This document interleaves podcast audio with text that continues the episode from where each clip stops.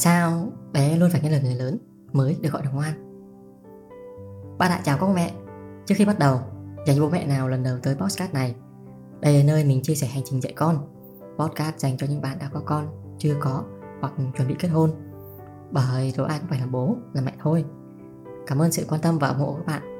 Và giờ tới câu chuyện của mình. Lúc còn nhỏ, mình thấy ganh tị với các anh chị trong họ hàng.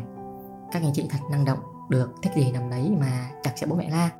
Còn bản thân mình được tiếng ngoan, bố mẹ bảo gì nằm đó. Mà các bạn biết sao mình ngoan không? Vì nhà có sẵn roi mây, điểm kém là ăn roi, mải chơi quên về cũng ăn roi, tắm mưa cũng ăn roi. Nếu cấp 1 mà được cấp vì bê ngoan, chắc mình phải có cả sổ.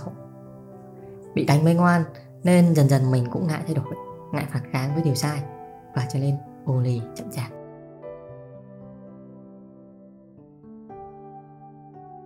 Trở về hiện tại, vì nhà mình là con gái nhưng thuộc tuyếp ham chơi và cũng khá nghịch. Khi tắm, con nghịch vào nước chán chê mới chịu để mẹ mặc đồ. Lúc vào siêu thị là bé lon ton đòi kéo cái giỏ đựng hàng cho ba. Bữa nào kéo chán thì đẩy. Siêu thị có nhiêu đồ là bé lấy cho bằng đó. Chưa hết. Ngày nào mà ra tiệm vải của nội, bé vải lấy, vất, xé mới chịu. Bà nội hay nói, việc quá, bà không yêu nữa đâu.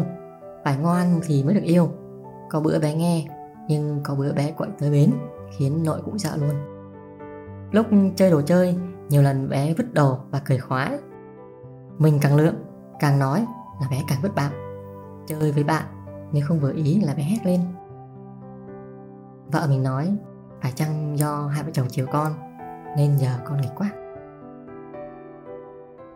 Trái ngược với bé nhà mình, Bên ông anh họ của tớ cũng có hai bé, Một bạn 9 tuổi và bạn 6 tuổi từ nhỏ đã được đe, không nghịch nước, không nghịch đất, không làm vỡ đồ trong nhà. Chúng sẽ bị la, tệ hơn là bị ăn roi nếu vi phạm. Y chang như tớ ngày xưa. Chúng phải ngồi yên xem tivi để bố mẹ làm việc, vậy mới là ngoan.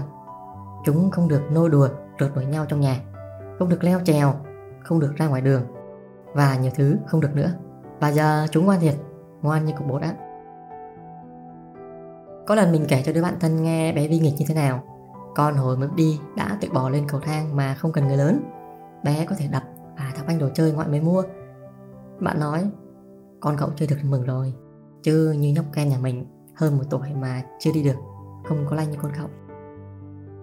Theo các bạn, Ngoan có phải là khi người lớn bảo gì nghe nấy? Bảo ngồi xem tivi Phải ngồi yên. Bảo ngưng chơi đùa là lập tức ngưng, Hoặc đứa nào không nghe sẽ bị mấy phát roi vào mông. Tin mình đi khi bị đánh, bé sẽ lì hơn, hoặc tệ hơn là không còn dám khám phá những cái gì mới mẻ nữa. Không phải chúng sợ dơ, sợ bẩn, mà bởi chúng sợ roi, sợ bị mắng.